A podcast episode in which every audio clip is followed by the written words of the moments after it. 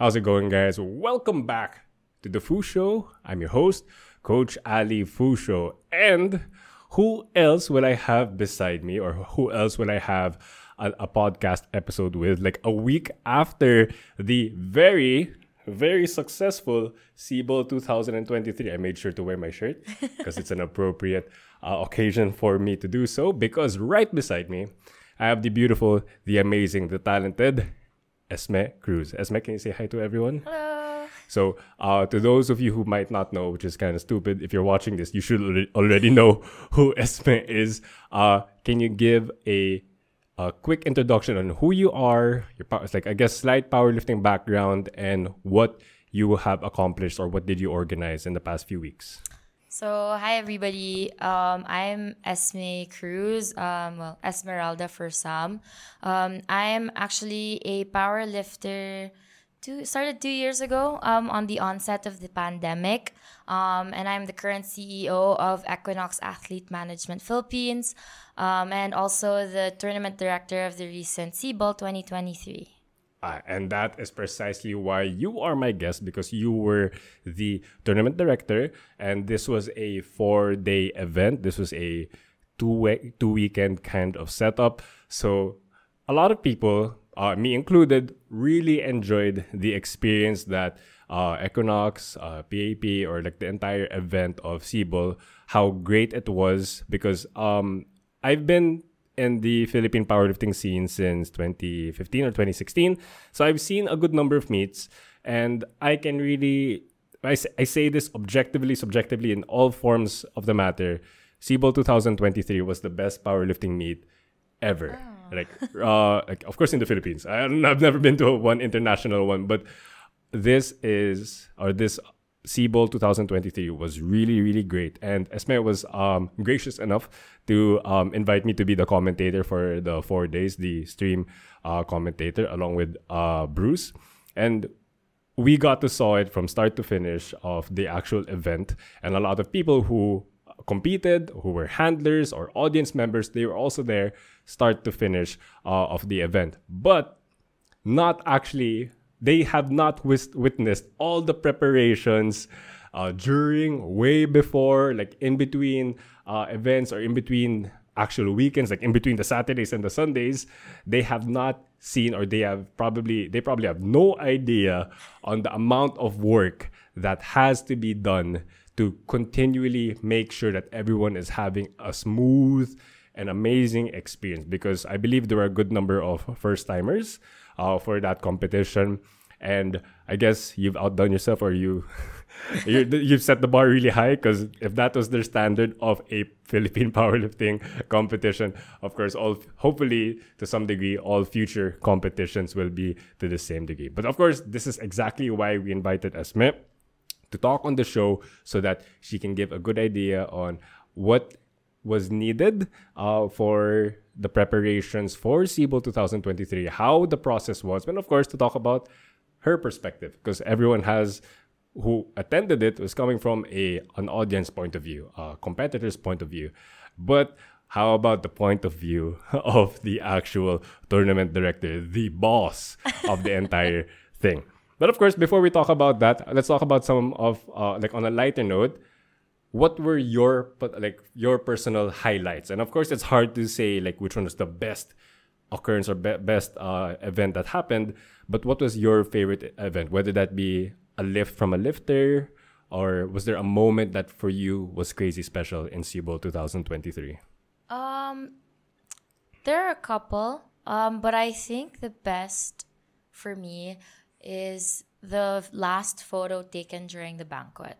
Um, because honestly, I, I, like from an organizer's point of view, it was the first banquet, right? And it's really difficult to round people up, you know, to attend a banquet after everything's been said and done for the meet. Like people, you know, people go there to compete because they have like, you know, their vested interest. But to attend the banquet, I mean, we were giving out free tickets to winners, which not all winners were claiming, um, mm. you know. So we were kind of scared actually to, you know, to have a banquet and then end up with like uh, you know, a sad number of yeah, people. Yeah.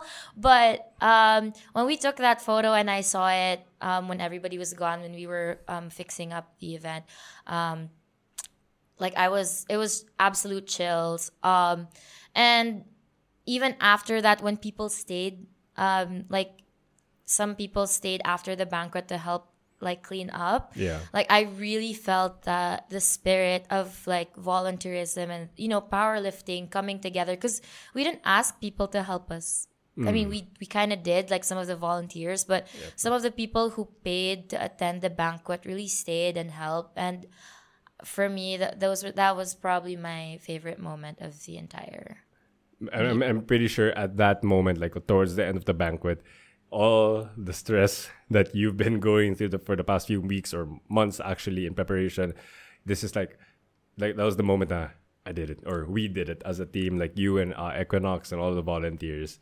Um, and of course, well, once again, I don't think I've said it on the episode, but congrats. I've Thank said it. You. I've said it last week, uh, but I'll say it again now. And of course, I'm pretty sure a lot of people would share the same sentiment that um, what Equinox has done was really, really great. There, my my personal favorites, uh, aside from the banquet, because as Esme said, that's never been heard of um, before. Normally.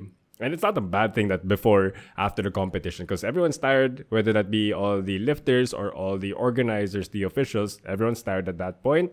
So what do you want? After egress, you just want to go home now, right? But the fact that there was a banquet to really show or actually like, give an like a, a chance for the community to be together, not because there's a lift that's happening, but just to be together and to celebrate how far the community has gone. It was really great because I've never experienced that. Sure, there were some before my instances na like, oh, let's go out for dinner after or inom tayo after, something like that. That's fine. But the fact that it was a formal event organized by the same organizers of the competition, it was great to see. And good job. Uh, hopefully you're watching this. Diamond Belendres, for being uh, an amazing host. I swear, if you were not there, I'm pretty sure Esme would agree with this. If his hosting abilities were not there, how like charismatic he actually is, um, we don't know how the banquet would have been. Of course, people would have fun. They talk to everyone in their tables. But because of how charismatic or how just G V he's yeah. made the entire dinner, the entire banquet, it was just so good. And yeah. yeah and like he that. really, he really brought the people together. Like I, to be honest with you, I was like, it was me and Raf who, who was like, yo, Diamond, you wanna do, you wanna host the banquet? We'll give you a free ticket. He's like, yeah, gee, gee, gee, because he lives with us in Jimzilla, right? And then um, he was like, what's the program? Oh, um, I had like, you know, because the banquet was kind of like a, it was the last thing in my head. Like yeah, I course. wasn't really, I mean, I was paying attention to it, but at the same time, there were so many things happening with the actual competition proper that the banquet was like the last priority for me. So I was like, yo, bro, I really don't have anything prepared for the banquet. Like, so this is probably a week before week one. And I said, honestly, what we just need to do is do the awarding, probably have some games and some raffles. And then that's it. Like, up to you what you want to do with the with the program. I just really want everyone to have fun and get like, to get to know each other. So all of that ad lib, all mm. of that hep hep hooray games that he that was all him. So thank you, thank you, Diamond. That was actually like the silliest hep hep hooray uh, variation I've ever seen, because it was that. The, I mean, of course, it's silly, but it's just everyone was just enjoying it na. Because, of course, they were, like, doing air deadlifts for, yeah. like, how many times. Napagod na rin si Diamond eh. Uh, but overall, again, Diamond, good job on uh, making the banquet really, really good. So, um, for me, like, if you're to ask my highlights, the actual lifts were really, really... I mean, of course, the, especially the last deadlifts, like the third attempts of the deadlifts, everyone was really enjoying it. Everyone standing up from their audience, uh, from the from the chairs, from the audience area. Just really good. Like for, for me, one of the biggest ones is definitely um, Micah Abando's one seventy-five deadlift. The only woman in the competition to deadlift three red plates. Uh, as a commentator, like me and Bruce, we were like super hyped up because that's literally the heaviest weight we saw in day one. And everyone, even though like she was like competing against other people, all uh, fellow competitors were cheering for her. And that's the beauty of the sport. And of course, the environment of uh, SIBOL twenty twenty-three just made everyone seem so light and excited. Wala yung parang walang angasan, walang like nobody was a snob or whatever. Everyone was just there to give it their best and support everyone in the hopes that they will perform their best. Yeah. So of course there are a lot of great lifters, but that's just the first one that came uh, came to mind. Uh, next thing that I wanted, actually wanted to ask what was Raf's favorite, but unfortunately, Raf's not here. All right, so now let's talk about all the preparations pre-SIBOL twenty twenty-three. What made you decide, or like what was the process in you becoming the actual tournament director for SIBOL twenty twenty-three? Huh, okay. This is probably uh, to, ah. Yeah, um, medyo brace yourself. Um, no, just kidding. Um, so...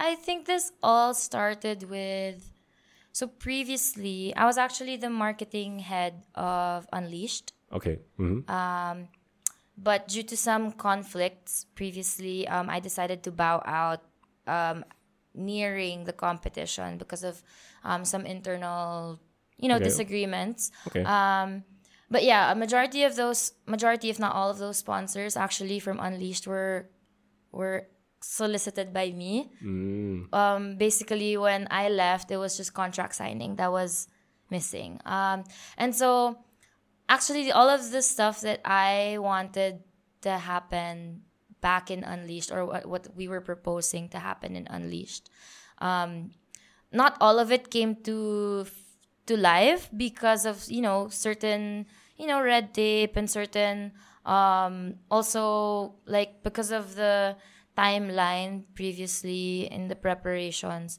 So not all of it happened. And okay. I wasn't the tournament director, so it wasn't really my call. Okay. Um, and so, you know, after Unleashed, I really wanted to, like as Equinox, I really wanted to do an event. And Willard, the current president of mm. P A P, who, who wasn't the president then, he was just, you know, part of Equinox, said that why not take the first event of the year, since it's the mo it's the less least invasive of like the, the competition schedules, because like, you know, Equinox, we handle athletes, right? And so um it it is a possibility that we are not going to be here for, you know, Q two, Q three, and Q four of twenty twenty-three because of different international competitions. So yes. Q one is really actually the best time for us, or for for anybody to have any big national competition, because it doesn't conflict with international powerlifting competition. So I was like, okay, let's, you know, let's do it. Um, so that was, that was after Unleashed, actually, when we, after in our party in Okada, um, like a celebratory party, you're like drinking and stuff. And you're like, yeah, gotta let's have do fun. It. Yeah. And you're like, yeah, let's do it. And then um, come, I think, I forget which month it was, but there was a board meeting before where um, Willard was like, oh, um, you know, we can present our kind of vision for for that event. It wasn't SIBOL then. It was just, you know, Luzon Open, right? Um, so initially what we wanted to do was to do sort of something like Arnold's. Actually, it was bigger than SIBOL. Um, we wanted to do some something kind of like a fitness expo, where SIBOL was only one event to like to be part of many, um, and we were going to bring in other sports to be part mm. of that like big convention series of events. Um, so we wanted to do work with um, weightlifting, um, CrossFit, that kind of stuff. Although we realized that the manpower and the preparations needed would be so much longer than, you know, four months. So we decided to just focus on SIBOL. So, okay. um, so yeah, that was, and then we came up with SIBOL. Actually, I think that was around November already of last year. All right. So uh, why SIBOL? Can you explain to everyone like why did you so, choose that for the title? So SIBOL um, means, I think I explained this in like my opening remarks, but probably I was too sabaw. Um, but yeah, SIBOL means seedling or spring in Filipino, and um, you know, it being the first meet of the year. Um, And it being also the national interschool, right, and developmental mm. championships, we wanted it to be the very source or like the seed in which um, like all of these bigger things will sprout from. Um, because like what Raf thought of, where strength blooms, so does hope. And so we we really think that from from this tiny idea, right, it will spring into bigger things, not just for Equinox, but also for the powerlifting community in the Philippines in general. So that's so that's so deep. That's so great. I mean, of course, I'm pretty sure like some people had an idea, like, okay, it's probably called SIBOL because, you know, sprout. It's a, but for her to describe it that way, ooh, she, there's a lot of thought process that went through in this competition. So that's great. So you are, we're now the tournament director. And since you've been here or been powerlifting for two years and you've experienced different meets na rin, um, and of course, I want you to answer this as objectively as possible. Since you've experienced different meets in the past already, like in your opinion, what part or like what parts, if you can name, needed the most improvement? Like to really make sure that powerlifting is not just some backstreet sport, but it's something that has the potential to be leaning towards the mainstream or for more people to actually participate. What would, uh, what part or what parts did you think lacked the most or needed most improvement? So one thing that I really felt need needed the most improvement, and I, I think even with the way that we executed, it still needs more improvement, um, is communication, um, number one. Like, there's a lot of newbies out there who have no idea how to join and, like, the rules, you know, you know those mm. simple things to... Because if you want to grow a sport, you don't expect everyone, uh. everybody to know, like... what, how to do it, what to do, right? So one is like the way that you communicate to people. It shouldn't be, I know that sometimes like we communicate via a post, right? But sometimes people don't really look at posts, and although it's their responsibility as competitors to do so, there has to be a certain level of redundancy. Yes. So that's what we tried. We tried to do posts, we tried to do emails, um, as redundant as we could for for the lifters. Um, also, you know, being able to communicate with the lifters in a friendly manner, I guess, um, when they have questions. Um, we try to answer them as soon as we can and as clearly as possible. Um, even sometimes, like, for example, uh, a lifter would send an email about a question. Even simply, like, attaching a photo that you previously posted helps, because sometimes they just miss it, right? Even if you've already posted it way ahead of time. Um, taking that, like, small effort really means a lot for some people. So um, that is one, communication. Um, number two is definitely marketing and... Um, branding, which is why we really put a lot of thought into SIBOL, because if there's no hype to an event, like there's no, it's like you need to keep these lifters wanting for more. It's not just a matter of like today or this event. It's a matter of, okay, like if they like this event so much, they're gonna wanna look, they're gonna look forward to the next one and the next one and the next one. So Um, definitely that aspect of it, we di- really did try to improve. Um, and last but not least, of course, is timeliness. Um, that was really the biggest K P I that we, we wanted to hit for this event, is like the timeliness or the punctuality of the entire event. Because I have heard of a lot of, you know, feedback from people that usually... Um, you know, it's a normal thing, apparently, for stuff to go overtime, like, you know, five, six hours, or for them to not get weighed in on time. And, like, I haven't been cutting drastically for a powerlifting meet myself, but I've seen yes. Raf cut. And for me, it, like, as a handler, um, and also this happened to Joyce, like, when we were at C-Cup, Um, getting moved, like those timelines getting moved, it's it's such a bummer.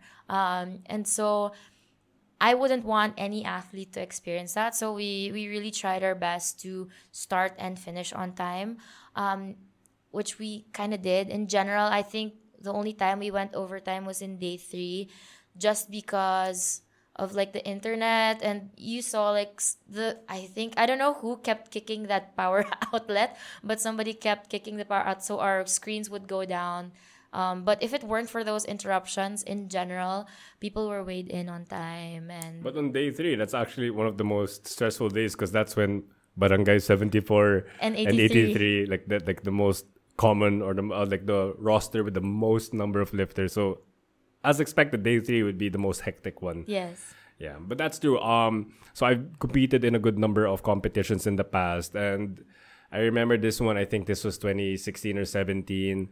Uh, my flight was scheduled to be at around one p.m. to start, but we started at around six or seven. Oh my gosh. So it was really terrible. I mean, of course, I, I'm sure that there were like the reasons for why there are delays, but from the lifter's perspective, cutting, and like that's one thing that she mentioned, like if somebody had to really cut, and of course to make uh their to make their weight class, they had to really time how much water they're drinking, how much food they're eating. So example, if the initial time was supposed to be one p.m. so around like eleven to twelve, they're probably not eating or drinking, and they're so excited.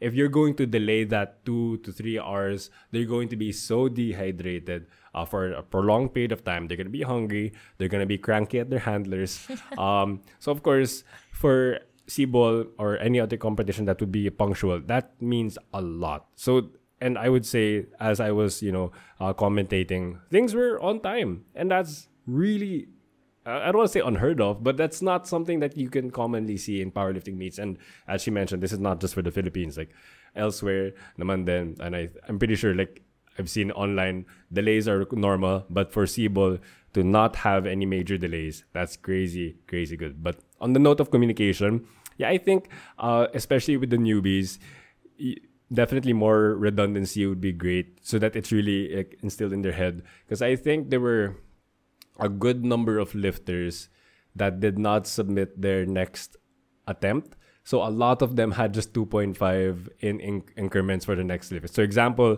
let's say their first squat attempt, their opener was one hundred. Ang ganda, ang suabe. And then when I saw them on screen, it was like one oh two point five. I'm like, there must have been a mistake, because the third attempt, biglang one twenty. Yeah. Diba? That's crazy. So, um, of course, Esme is right. As the lifter or as a competitor, and of course, if you have a handler and a coach, it's their responsibility as well to make sure that the whole team would be educated to know how um, the sport goes. So, example, like to be to use that example, after you Uh, finish your lift, you have one minute to submit your next attempt. Make it, because if you don't, the officials table are just gonna add two point five. So example, even though if you wanted to do a ten, fifteen kilo jump, if you didn't submit it in time, they will have to just increase it by two point five. Um, then I think there were other actually I think there were a good number of people that but, but everything was on time, so I have no idea why they said, oh, the bar is loaded for X. Tas biglang they didn't show up. I think that happened around four or five times, and yeah. That's a lot. Like four or five no lifts just because they didn't, because of a no show. Yeah. So of course it's their response. That's not the official's fault. But of course, from her end, she says that, you know, they could have posted more to remind people. But to all the lifters out there, it's your responsibility to know. Okay, they're working so hard for everything else. Eh? All right. So of course you went through all of that, and do you think that those the communication, the punctuality, and marketing, SIBOL did all of that. You, like all of those points that you wanted to improve drastically, you were able to um, bring that to the past few weekends. Eh? And I wanted to ask. Of course, there was a challenge for almost every part. Whether that be before, during, or after, what would you say? Of course, this is a vague one. What was the biggest hurdle, or what was the biggest challenge or obstacle to actually make sure that everything was smooth for everyone? Um, I'm trying to think of like the worst one, because there were a lot. Ang dami ba? Medyo marami. Um, but I think if I were to talk about the day, like the event itself, um, it would be the flooring. Ah, okay. That was probably, even between weeks, that was like the biggest hurdle that we had to, to overcome. Because for all the lifters out there, if you didn't know, um, so during week one, day one palang, there was already a complaint pala from one of the tenants below. I think it was National Bookstore, because um, they were right below us. Um, and their aircon cover, like the square vents, oh. were actually shaking already in day one. So that tenant already made a report to, I think, one of the securities of Ayala, which did not get to the point of contact we had to Ayala. So they didn't know, we didn't know. Mm. And then in day two, I think it was Adrian Perillo's deadlift, because he was the heaviest deadlift of that day, I think. Um, when he did the dead, he, he did his deadlift, because that was when they came up to me and said, "Can you stop the event?" Like, they were telling me to stop the event. I was like, "What? Stop, no, stop the event. What are you talking about?" And then they said, "Oh, because like our tenant's aircon cover dropped, blah blah blah."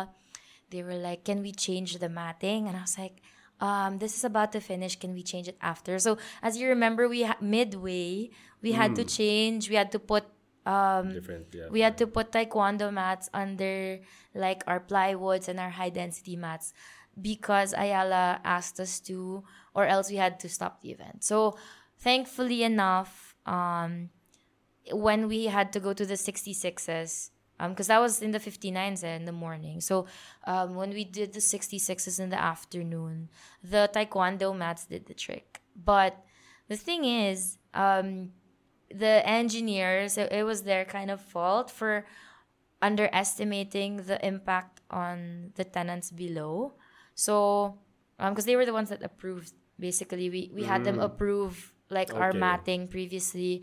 And then, so we had to adjust. And then for a week, to, since we were expecting, you know, heavier deadlifts from, you know, the likes of Ram, Ross, Raf, like, um, we were expecting a three hundred kilo deadlift also from Joey. Oh, my, from Joey, yeah. And so, um, so we were, they were like, "Oh, we need to make the matting thicker," and I was like, "How much thicker?" Because, you know, there's only a limited yeah. number of mats. And um, thank you to the Rack dot co for lending us your high-density mats. Um, but yeah, we had a limited number of mats, plywood, and even the taekwondo mats that Ayala lent to us, which is, by the way, thank you also for lending from the... I forget which taekwondo association lent that, but one of the taekwondo associations training in Ayala lent us their taekwondo mat, so thank you so much. Um, we wouldn't know where to get those if we they didn't lend it to us. But yeah, like um, we were trying to um, haggle with them as for the thickness, because it's one thing for us to know that the previous week's um, setup was okay, but because of the issue, yeah. they were asking for a thicker. So if you saw in pla- in week two, the, the thickness of the... you had the, to really step. Yeah, literally step over. And also, we had to remat the warm-up areas too. Yes. So if you notice, like some of the um, warm-up areas had taekwondo mats also because of the complaints for from the deadlift. So that was definitely one of the biggest hurdles, because we had to buy also additional plywood, Um, which we had to get cut. Um, so, super stressful. Um, but eventually, we didn't receive any complaints. Um, for the second weekend. For the second weekend, yeah. Oh, that's Except really a big for one. That one time. Because I think there was this one lifter, super tigas ulo. Nag- oh, sino yun? He, he deadlifted in the spot where you're not supposed to deadlift. So, there was like a complaint that, oh, there was a... And then after, when I had some of the marshals, you know... Really watch out. Yeah, really watch out. There was no more complaints. So. Sino yun? Tigas ulo mo.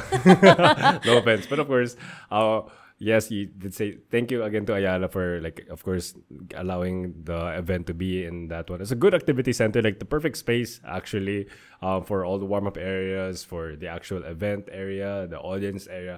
It never felt sikip or too big. Yeah, it was really just the perfect size. It w- and also felt, you know, because it was kind of like we were in an aquarium, actually. You know, it was mm, it was the right the, amount. The glass yeah, spa. It was the right amount of private, but at the same time, it's like, you know, when you watch people making, you know, noodles in like those open restaurants, it kind of felt like that. That people were able to watch us from like the upper floors, but at the same time, they weren't intrusive into the yeah, actual okay, event. Yeah, that's great. So like that, that's what I really liked about the venue. Okay. So, Ayala Circuit Makati next time. Huh? Yeah.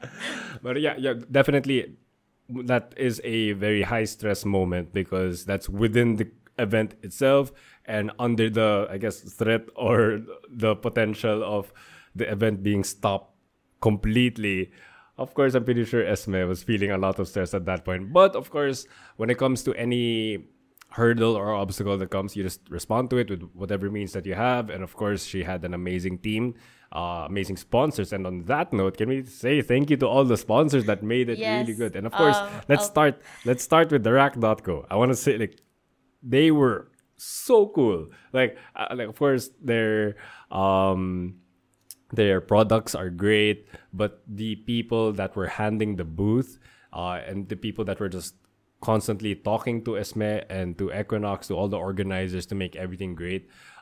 One of my favorite things that happened was the chalk bowl that they lent.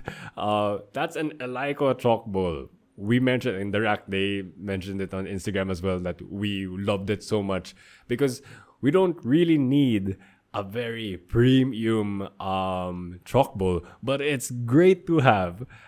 All the other meets and all the other gyms probably just have a bowl. A bowl on a wooden like structure, like wooden shelf, tas pinatong mo lang. This one, the sole purpose of this chalk podium, I just want to call it, uh, was to be the chalk bowl that uh, lifters would use before the lift. And it looked great on camera as well. Uh, how else did, um, aside from the mats that they helped, you know, they, they, they donated, how else was, or how big of an impact has the Rack dot co been for SIBOL? Um, the Rack has been just phenomenal this SIBOL. Because um, not just like during the event, you know, the before the event, leading up to the event, um, they've always been there, actually ever since we did atomic deadlifts. Mm. Um, so when we did that, um, and we told them that, hey, we're we're doing a bigger event, and they were like, yeah, we want to be part of that. Um, you know, they were there. They lent us their space, the Buhat Buhat basement, to do um, actually to. We were the ones that endorsed P A P to have the referees um, exam and seminar there. Um, and then in the afternoon, we had our meet volunteer seminar. So that's where we trained some of our loaders and spotters, our table officials. You know, they they lent us that space. Um, also, you know, for our shoot with Astro Media, um, we were able to use that space. I don't know if you, you you probably saw the video, right? It was like a promo for S V D, to be honest. Um, so kudos to Astro Media as well for shooting that. But yeah, the Rack, um, they were there to lend us the space and er- anything we needed, actually. Um, and then also, yeah, like they lent us the brand new um, Eleiko um, combo rack. Combo rack, yeah, that's the latest version of it. Um, also, like all the all the freebies that we gave out during the banquet, um, you know, from that was a lot. That was a lot. Rogue, um, Rogue band, um, Eleiko, um, sweater or hoodie, um, and then like a crap load of um, chalk. And oh, I wanted the microplate, like when it was yes. during the raffle of the microplates and the fat grips. I wanted to win so bad, but they didn't pick my name. Ah, so annoying. So sorry. Um, but yeah, like um, all those cool stuff they gave, just and of course the Eleiko Performance Powerlifting Bar. Actually, um, um, to those who were not there, um, there was a it's a really great. How how they gave the bar. Can you let them know? Yeah, so it was actually Diamond's idea. Oh, really? It was Diamond's idea? It was Diamond's idea. That's sly so, guy. So he was like, what if? Because he knows that they're super G to win that bar. Like, team bars, ever since we announced, like, that, okay, the best open team is going to win the um, powerlifting bar. They were like, really? How? How do you compute the scores? How do you go? So, and they were recruiting people. They were even recruiting Raf, Joyce, and Nestor. They're like, come on, play, play so that we can win the bar, blah, blah, blah. Um, so they're really that G. And so when we, so we knew obviously, like when it was the start of the banquet that um, it was them that, that was going to win. Diamond was like, wouldn't it be funny? We asked the Rack also. We were like, wouldn't it be funny if we... You know, if we put an old bar, because of course they're expecting a new shiny yeah, bar, new right? Shiny bar. What if you put like something that they're not expecting? I just want to see what their reaction would be. Um, so that's what we did. And the Eleiko bar, kasi it comes with a like plastic a, packaging. Oh, plastic! Isn't like cardboard? I mean, cardboard yeah. and then plastic yeah. inside. So. So we took it out when everybody was outside. We took it out with help from Ken um, and Diamond. So we took it out and then we replaced the old um, bar, which is P A P's bar. Uh, I think it was in an Ivanko bar. But there's a lot of history in that yeah, bar. Yeah, super it's lots. Still a good bar. Still but a good bar. Obviously not a new bar. Yeah. But yeah, so we, we put it there, and then um, we hid the bar behind the big tarp. Mm. Um, and yeah, when we were awarding it, so Joey was super extra and trying to open it. And then um, I was there when he pulled it out. He was like, what the? it was so it was it was priceless just to see, like, you know, their faces when we brought out the actual bar, um with of course like the tag. It looks yeah. so official. Yeah. Like I I love that little piece that the Rack put there, because you know how when you would get a prize, like the big checks. Yeah. It kind of felt that's like that's the that. equivalent. Yeah, yeah. So it was pretty cool. Um, when we no, did that. No, that that's really funny, because um I did not expect that, because I was really happy because, you know, the cardboard tube, et cetera. Then they pulled it out. As she mentioned, Joey was so like so confused, yeah. but he was everyone was smiling because I guess everyone did realize it was a joke. But the moment they got the actual bar, and then the, like, as a team they raised it all together. I mean, obviously, Joey was the tallest one, so nobody else got to reach it. No offense to the other guys. um, but that was just great. As a sponsor, I think, uh, to my knowledge or to my experience, no sponsor has been that generous when it comes to being like giving like giveaways or prizes. And these are these are the giveaways, the prizes that are going to the right people. So of course, it's a good uh, thing then for the Rack, but it's a great thing that they were able to provide that experience for SIBOL. Really, really good. And you mentioned Astro Media. Um, that's the first time that I saw that there was an available service to avail of. So you can get your own, uh, what do you call this, like specialty reels? Yes. Like your comp, competi- like meet recap reels. Yes. That's really great. Uh, props to Angela Gonzalva and her team and everyone that was part of it. That is great because, of course, meet recaps are a thing. A lot of people post their... like their handler videoing their own uh, yeah. lips, which is great. That's going to do the job. But for it to be professionally done and for them not to think about it, so the handler can only focus on handling the lifter. The lifter can just focus on the lifter while they have full on, like full professional team to um, really make sure that they get the memories from that event, to get the highlights. And it's kind of hitting two birds with one stone for us. Because um, as of, like as organizers, we don't want the handlers messing with the, the, the, area, yeah, the space, yeah, yeah, right? And this is actually an idea we stole from C-Cup and, you know, the okay. international competitions. Because typically when Joyce would compete, you would have like White Lights Media um, mm. or, um, yeah, Seeing Red Media was the provider back in C-Cup. And, um, yeah, like we, there would really be like, uh, there would really be a separate media area. And The the thing about it is um, the handlers don't get in the way of the officials or mm. they don't block the way as well yes. for the live stream and things like that. So um, it's one, we're providing them with the same experience as like the international level. At the same time, you know, it helps us with crowd control as well. So it's... That's a really good one. Uh, and speaking of another, like you mentioned the live stream. Oh my gosh. M Sports. Oh my gosh. They were beside me the whole time. So I was just a commentator.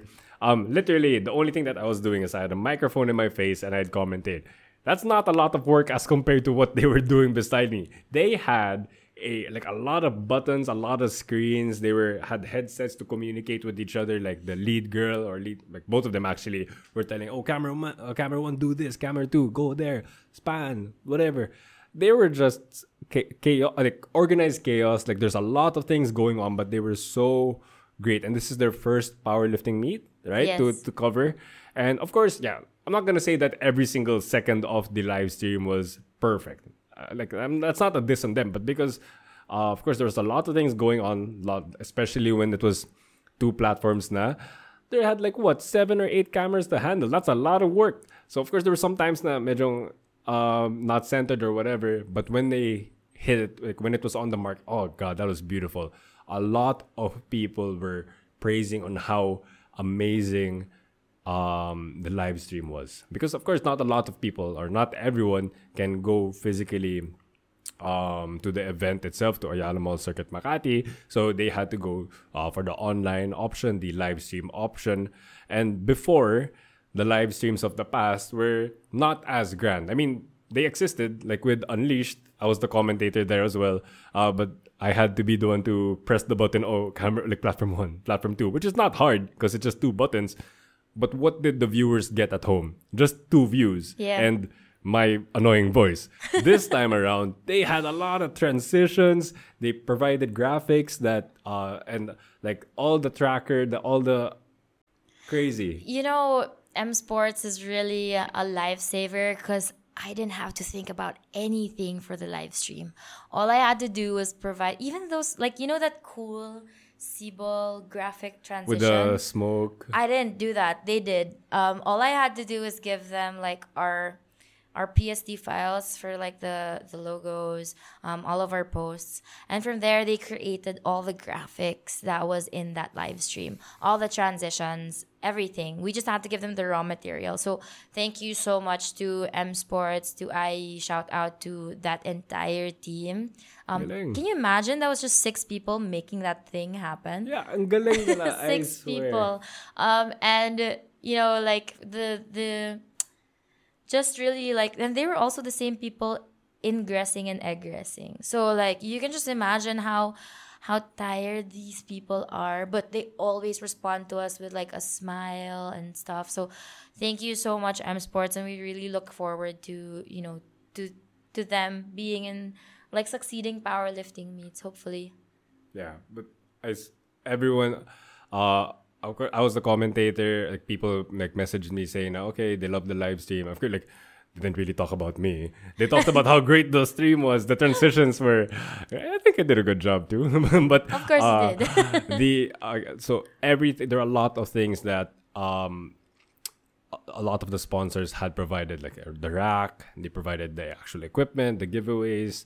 Uh, Astro Media, they provided all the coverage. Oh, sorry, the, the coverage for the reels for them to use later on. Then M Sports for the live stream coverage. And of course, there are a lot of other... Uh, Whale was there. Uh, I mean, towards the end with all their giveaways as well. But a lot of these sponsors were really, really great. Like, they gave it their best. And um, of course, I'm not part of the actual, like, organizers committee. I just I was just there on the day itself. Esme did all the hard work. I was just there for the day. Um... Grabe, ang galing talaga. So I just yeah, wanted to mention that. Just to add also, like, the warm-up areas. Mm. Like, because um, the rack was really responsible for, like, the main platform. Um, you know, we had P A P's equipment. But P A P's equipment is kulang na for the size of the competition. Yes. And for, like, the lifts of the people also. Because, you know, people are lifting heavy weights now. So yeah. um, for us to have two platforms available to have, like, three hundred something for both platforms was really difficult if it weren't for the rack. Um, but that includes also the warm-up areas because, of course, how many plates would they need to warm up, right? All the um, plates. So we had eight, a total of eight warm-up platforms. Eight ba? Wow. Eight, yes. Before, it was only like, back in my day, there were only like uh, two or three. Yeah, we did eight, so four for each side, although each side only had two deadlift platforms because of the flooring, the flooring. thing. Um, but yeah, we had eight, um, and that wouldn't be possible if it weren't for Jimzilla and Playhard. Um, so oh, they yeah. were, yeah, so they were the ones providing, um, all the plates, the bars. Um, so Jimzilla lent their Power Dragon plates and their Strong Stuff bars, and then Playhard lent, I think, six, six bars and like so many plates. I don't even know how many. Um, but yeah, and those are for sale, by the way, the Playhard ones. Cool. Yeah. Hmm, Search ko na. Discounted. So you guys should cop them. Alright, you heard that here first. Discounted rates on quality equipment. But no, really. Um, Jimzilla, Playhard. The f- if the warm-up area wasn't as organized or as like amazing as it was to have eight or nine platforms, people wouldn't be able to perform on the main platform, on the actual platform. So warm-up areas matter quite a lot because before when we would warm up, Uh, in the other event areas. And again, I'm not dissing on the previous uh, competitions. I'm not. I'm just stating it as how it was back then. Um, di naman sa agawan, but you really had to make sure that you had your own time slot or like your space to really change the plates. And of course, especially with rack heights, of course, there's some people that are taller, shorter. It was stressful to warm up in time. And actually, with, on the punctuality thing, we actually don't know what time we will be going on the... Our, our flight will be starting. So, for the warm-up areas to be a lot. Uh, and uh, the plates, the the bars to be enough for everyone. That was really good on top of the punctuality pa. Uh, I'm sure like there may might have been like one of like a few people that might not have super duper enjoyed the event, but I would say ninety-nine point nine nine nine nine percent of all uh, competitors, lifters, handlers had an amazing event, and that's really all because of it. But one thing that I wanted to talk about, like more of the behind the scenes. So weigh-ins would start around eight or nine a.m., right? Yeah. Um, that doesn't mean that Esme will be arriving eight or nine a.m. What time did you... Uh, so example, for like day one, that's a Saturday, you arrived Friday. Yes. Right? What time Friday, Friday night did you so arrive? So Friday night, that was ingress. We arrived nine forty-five, something like that. Um, nearing, nearing closing. Because yeah. that's when we would start. And then this is actually a funny story because um, so ingress, first day, Uh, all the stuff arrived from from the P A P storehouse. Okay. Um, and then Playhard arrived. Everything arrived. And it was like, whoosh, everyone just dropped the stuff there. And we were like, crap. Anun- anun- like, and, and we had a plan. Um, but we had such a hard time assembling the P A P racks um, because the screws were kind of like mismatched. Um, and we didn't really have a manual for that. To be honest, it was so easy to assemble the racks. Um, like, like yeah, because we were the ones that did the first um, assembly actually for the rack. So I knew how to do it. And the, the parts were complete. Like, it was super organized. Um, I was having a hard time because the, the E R racks plus the Eleiko, the old Eleiko rack, like, th- we didn't know which screws which was which because they were all mixed up. So that was actually what took us the most time. Um, also, there was only one working service elevator in Ayala. Oh, oh that took a while. That then. took a while, yeah. So we were there from ten. We finished at five thirty. And call time was six a.m. So, so what I did, because we got a hotel nearby, like on my personal dime, on Equinox's dime. Um, we, so I brought, so it was me, Raf, um, Willard, Pao, Nestor, Abe, and then Rodison already went home. I forget if I missed anyone. Please don't kill me. Um, but it was really just a small team, less than ten. Um, Jandy was there also, but he had to leave early. Um, so so yeah. Um, so I dropped off the boys to take a bit of a nap because they were super tired. Um, and Joyce was Joyce had to rest there, so she wasn't there. She was doing the world record attempt. Um, and then Willard and I, we didn't sleep anymore. We just took a bath and then just went freshened back. Up lang yeah, lang. Literally ligo lang ang pahinga that day. Week one, Friday to Saturday. That was it. Um, so we were there six a.m. because we weren't done fixing stuff yet even at five thirty. So um, when we came back, we were fixing the registration area. So we had one hour because registration opens at seven. Thankfully, um, the people we assigned for registration, Bea and Tin, they they arrived um, on time. And Tin, Alejandro, uh, y- you're a beast. Like, she took my instructions. I was like, ta ta ta ta ta ta. She was like, okay. And then she just she did just, it. She just did it. And if it weren't for for her, I don't know how I would have survived day one. To be honest. So. To all the competitors that saw Esme and Willard that day, they were working on zero hours and just all adrenaline. And of course, I'm pretty sure they had some pressure to make sure that everyone was going to have a good time. So if they took the time to talk to you, be nice to you, you really have to appreciate it because they were on zero hours of sleep. Not only was it zero hours of sleep, but it was just all of the fatigue. They were trying to mask it lang just to make sure that they're not going to be like, you know, cranky or snobby to anyone because their goal was to make sure everyone's competition experience was great, and they had and it took literally a night of zero sleep uh, on their part to make sure that it actually happens. So, uh, so that was the ingress. Was it a similar story for weekend number two? Um, weekend number two is actually easier because we had we we were able to store the equipment in, like, if you remember the space, right? There was like a There was like a vacant store in okay. the back. Okay. Like okay. if the booth of the rack, right? Like behind there was like this um, square. Yeah, yeah, square. Yeah. So that's where we stored all the equipment in that storeroom, which was supposedly another like tenant of theirs, but the space was unoccupied, so thank God we they, were able to yeah them. So we didn't have to disassemble everything, um so we just stored it there. So ingress of week two, it was a bit it was a bit faster. Um the difficult part was the matting. Yeah, because th- that's the thick mat that she mentioned a while ago. Yeah. Um but yeah, it was faster. We finished at three, I think, in the morning. Wow, faster by two hours. Yeah, three. It was definitely better because, yeah, we were able to get some sleep naman compared to week one. Some sleep is always better than no sleep. Yeah. That's always... Um. So how was the egress na after? Of course, um, or actually more than that, after the banquet, you mentioned that you were really happy na because with the photo and everything. Um, but was the process of the egress um, smooth? Or? It was actually smoother and we had more people to help. Um, like Raf's friends, um, I think there were five of them also helped. Um, s- some of the guests from the banquet also helped, like Coach Ted and uh, June. Thank you for helping. Um, and in general, even some of our loaders and spotters stayed, even though we know that they're super tired super already. Tired. Um, so thank you so much. I... Like, your names were fleeting for me. Like, Omar, Braver, um, Jalen, all you guys from the East East crew.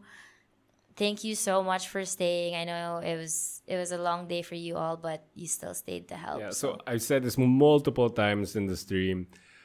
Always, always say thank you to your loaders and your spotters. They are there from the first lifter to the last lifter. And what are they doing? They're loading the squat, the bench, and the deadlift. You as lifters know how tiring and annoying it is to set up a heavy deadlift. So example, if you're going to be deadlifting one fifty or two hundred pataas, you know it's it, it sucks, diba? You're going you're going to unload it or load it yourself. It sucks. Imagine doing that from like what, eleven a.m. or ten a.m. all the way towards like four or five or seven p.m. Yeah. For hundreds, literally in the hundreds of lifts or hundreds of attempts. So say thank you to them. Of course, to the referees and to the judges as well, because they're not going to be, they're not, yes, they're sitting down, but they're not like mindlessly sitting down. They're yeah. literally watching every inch of you. Literally, they're watching your feet. They're watching your hands, your their, your chest, your everything. All the referees are all uh, mentally tired just to really watch out. Because, of course, a lot of pressure is on them. Uh, like white light or red light, that's a lot of pressure to be put on them and for them to make it on the spot. So, Esme, a lot of people uh, put in a lot of work. So whether that be the sponsors, the volunteers, um, uh, other officials. But I just want to say thank you. Really, this was an amazing experience from the officials' point of view, from the competitors, from the audience. That was the best meet yeah. ever. Really, I really want to say thank you to that. And Um, as we wrap up this episode, like, is there anything else that you'd want to uh, follow up? Like, more people that you might want to say thank you to, or like more things that you want to be known when it comes to uh, Philippine powerlifting? Um, I think in general, I just want to invite everybody else to really help out. Um, not just like if it's an Equinox meet, but in general, um, I think. You asked this question earlier, like one of the hurdles, and I, it just came to me now. Looking for volunteers that were qualified. I think that mm. was really one of the biggest hurdles as well, um, because especially for referees, um, there aren't, well, at least for SIBOL, there weren't a lot of available referees. And the problem with that is you can't just pick up somebody to ref. Like, you have to you have to take a certification to to be a referee. And so, you know, to to all the lifters out there, it's not like you compete in every meet.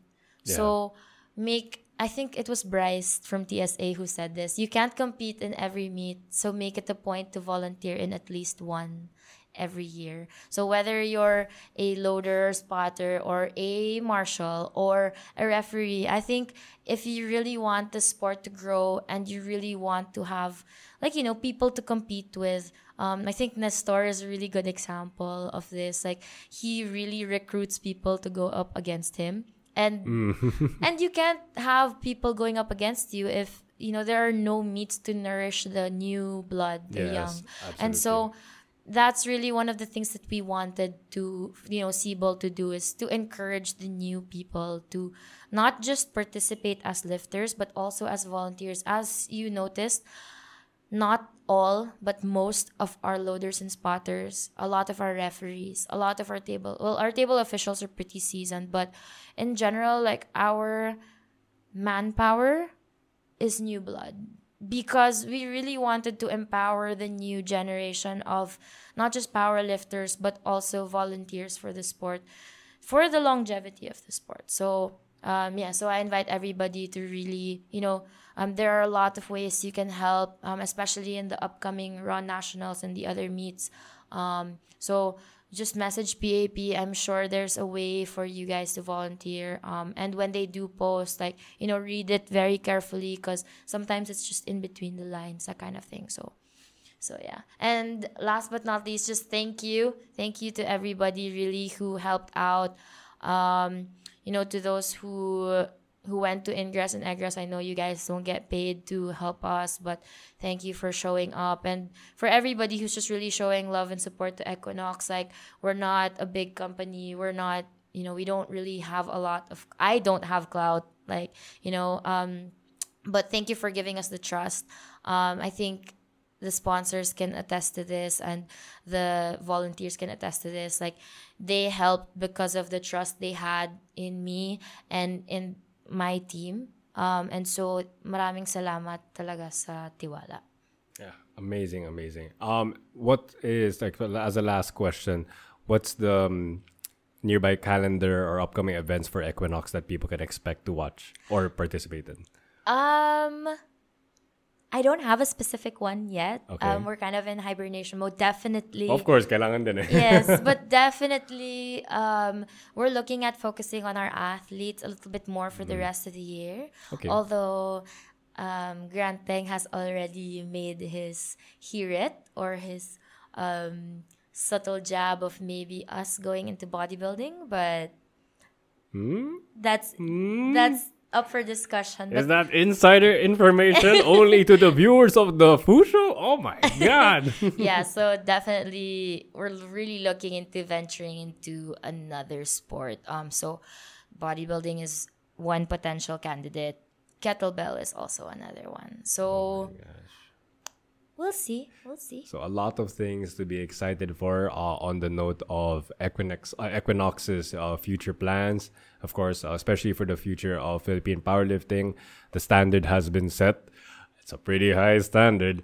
Uh, but as long as all the lifters go home with happy experiences, and I'm sure they did, then that's what you can call a good, Uh, amazing competition. And once again, I just want to say thank you, Esme, for being a guest on um, the Fusho.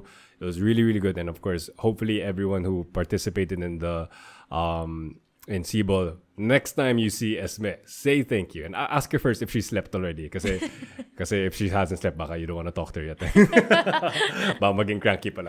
But uh, that's it for the Fusho. Thank you guys for watching. Thank you, uh, Esme, for being uh, my guest today, and we'll see you guys on the next one.